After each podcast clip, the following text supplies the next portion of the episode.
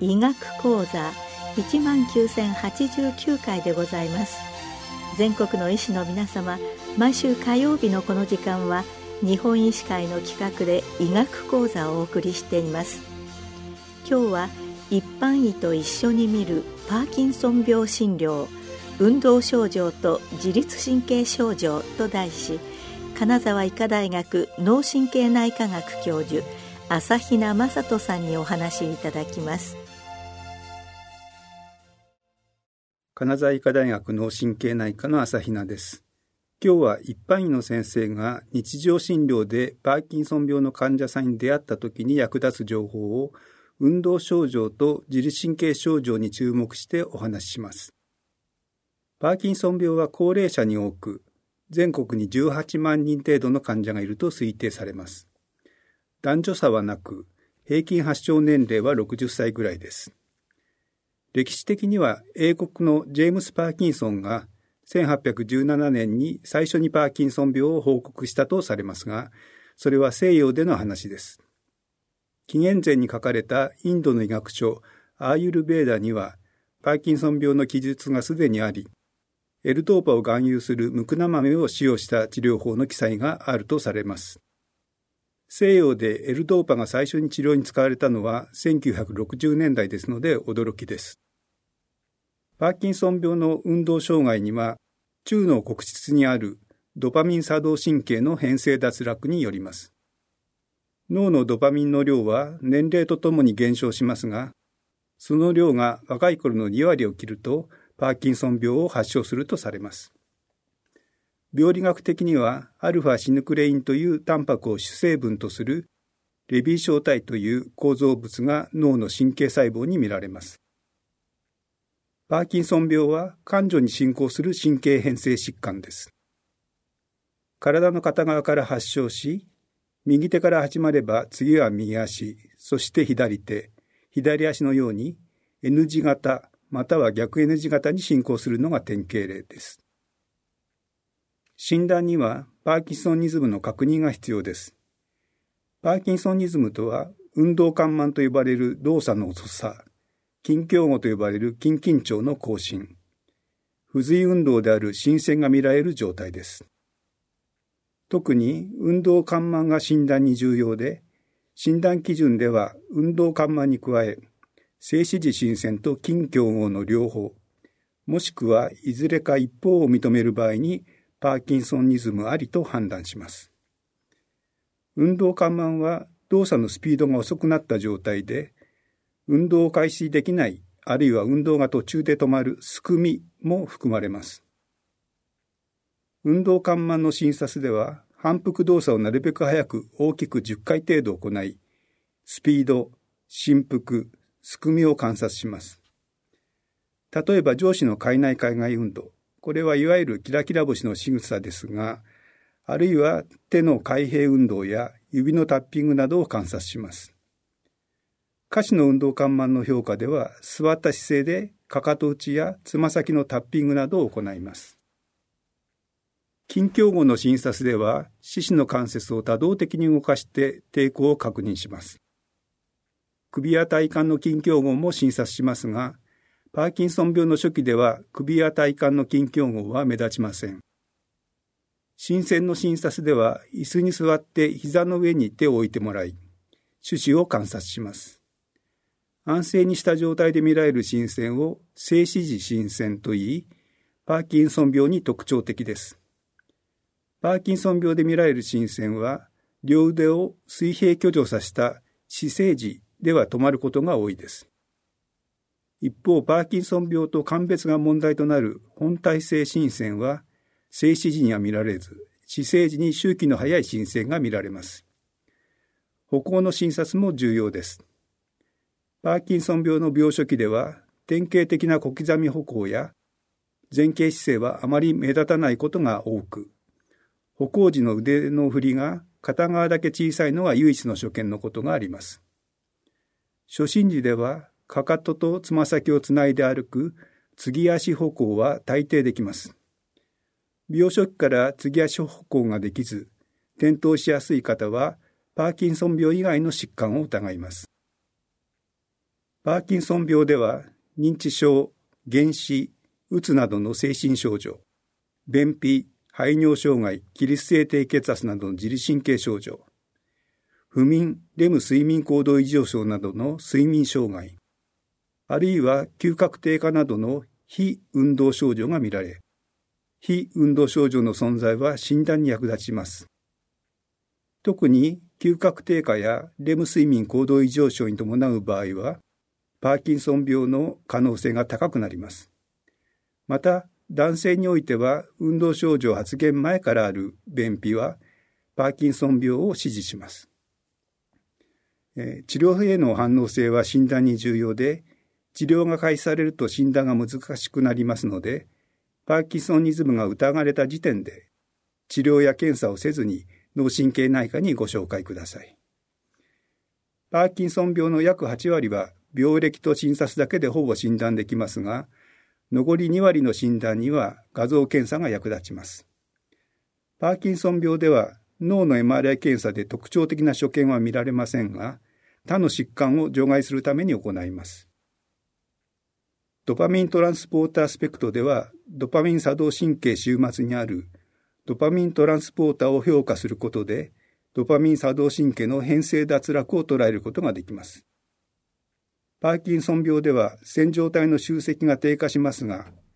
パーキンソン病と鑑別が問題となる本体性心線、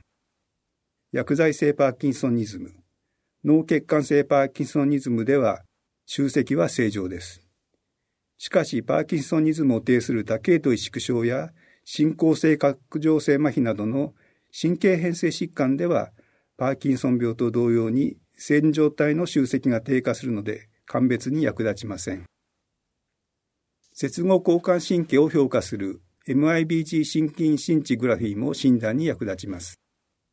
パーキンソン病では病初期、あるいはパーキンソニズム発現以前から心筋などを支配する接合交感神経が障害されるので、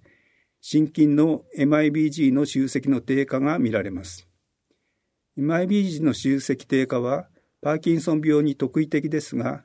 病初期のパーキンソン病の2、3割で正常ですので、異常がない場合もパーキンソン病を否定できません。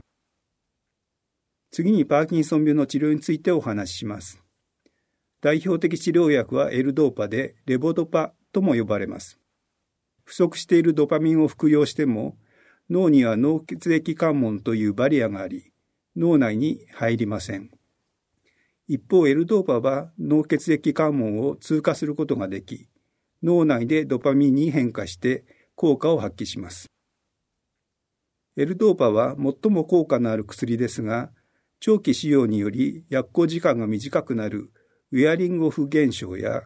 勝手に体が動いてしまうディスキネジアという運動合併症が誘発されるリスクがあります。5年治療すると半数程度で運動合併症が生じ、エルドーパ治療の大きな問題です。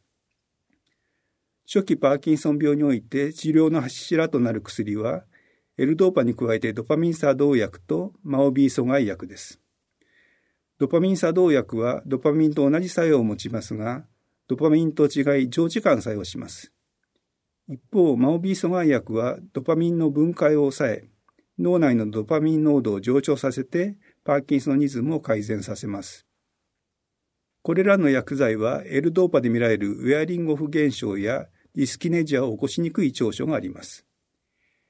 エルドーパによる運動合併症は若い方で起こりやすいので、65歳未満で発症した患者では、運動合併症を起こしにくいドパミン作動薬やマオビー阻害薬で治療を開始したり、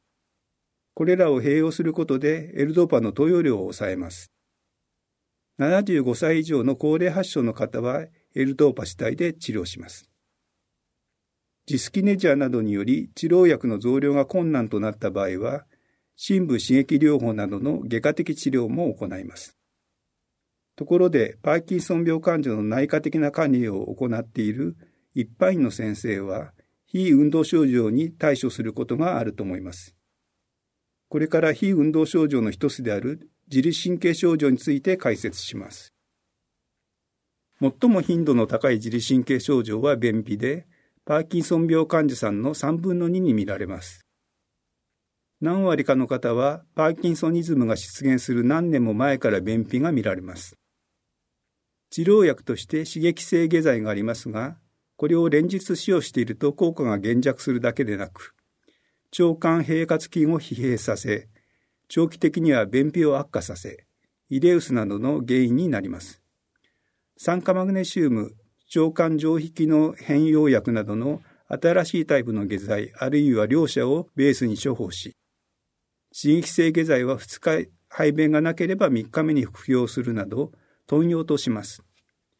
もちろん水分、繊維質の摂取などの食事療法、運動習慣、決まった時間の排便習慣などが大切です。ちなみに酸化マグネシウムは安価な良い薬ですが、胃酸を抑えることで L ドーパの吸収を阻害するので、私は1日1回就寝前に処方しています。立ち上がると血圧が下がる起立性低血圧も大きな問題です。起立性低血圧は外から立位になった3分以内に収縮期血圧が 20mHg 以上、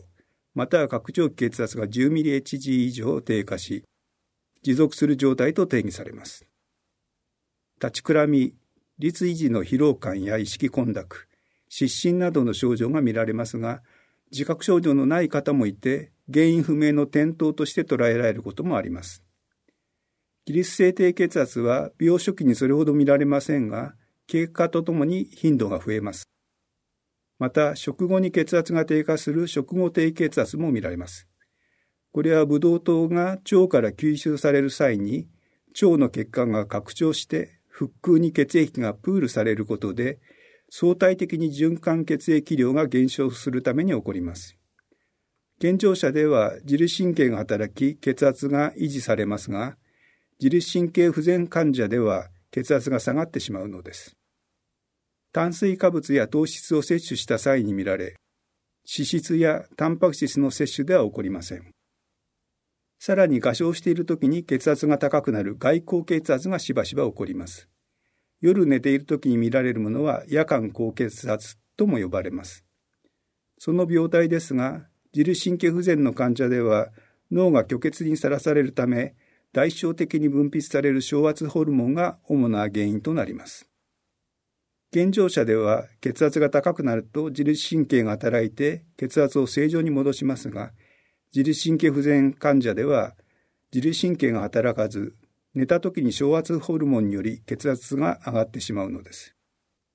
起立性低血圧や食後低血圧に対して昇圧剤を処方すると外高血圧が悪化するので治療に難重します。パーキンソン病で見られる血圧の調節障害に対処するには非薬物治療が最も重要で、起立性低血圧、食後低血圧、外交血圧を考慮した治療計画が必要です。脱水は低血圧症状を悪化させます。睡眠中は飲水できませんので、起床時は脱水傾向になっています。このため午前中は起立性低血圧や食後低血圧が悪化します。朝の脱水に対して起床時にコップ2杯の水を飲むように指導します。食後低血圧は午前中に顕著なことが多いので、朝食の炭水化物や糖質を減らし、脂質やタンパク質を積極的に摂り、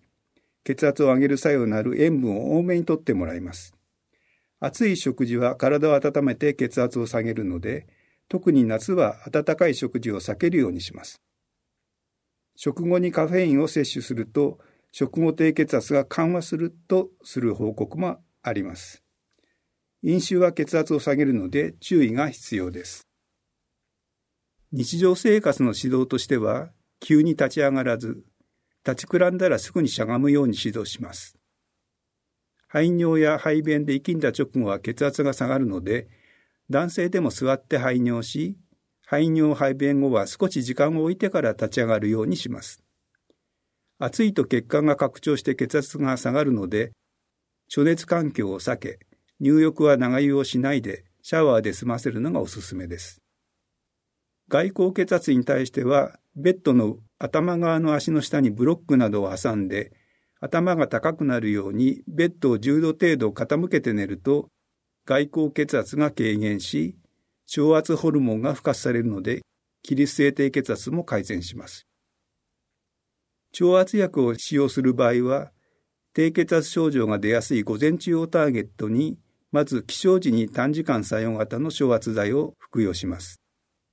午後にも症状がある場合は、昼食前や午後にも昇圧剤を追加しますが、夜間高血圧に配慮して、就寝中に薬効が残存しないように投与時間を工夫します。外高血圧に対しては、短時間作用型の高圧薬を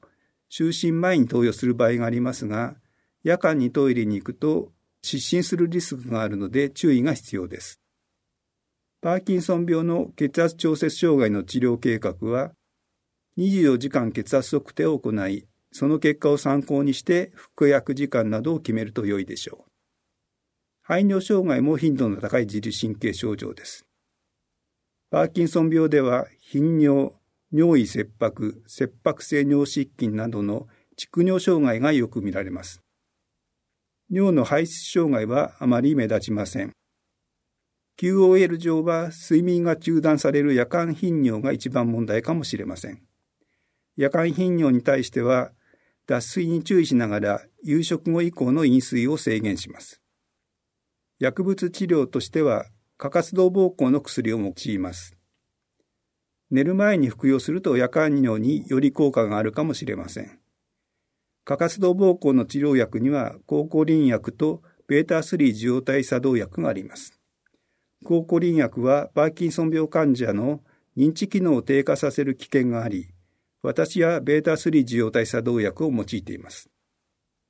β3 受容体作動薬は理論的には血圧に影響を与える可能性がありますが、私の経験では血圧に影響した症例はなく、安全に使用できています。その他にパーキンソン病で見られる自律神経症状としては、発汗型、発汗低下、体温調節障害、性機能障害などがあります。体温調節障害のために熱中症も起こしやすいので、夏場は注意が必要です。えー、本日はパーキンソン病の運動症状と、それ以上に治療に難渋する自律神経症状についてお話しいたしました。本日の放送が皆様の診療にお役に立つことができれば幸いです。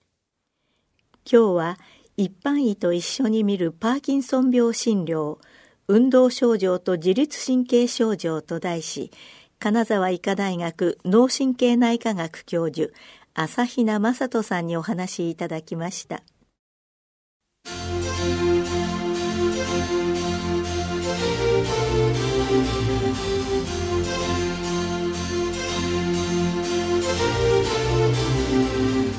それではこれで日本医師会の企画でお送りいたしました医学講座を終わります。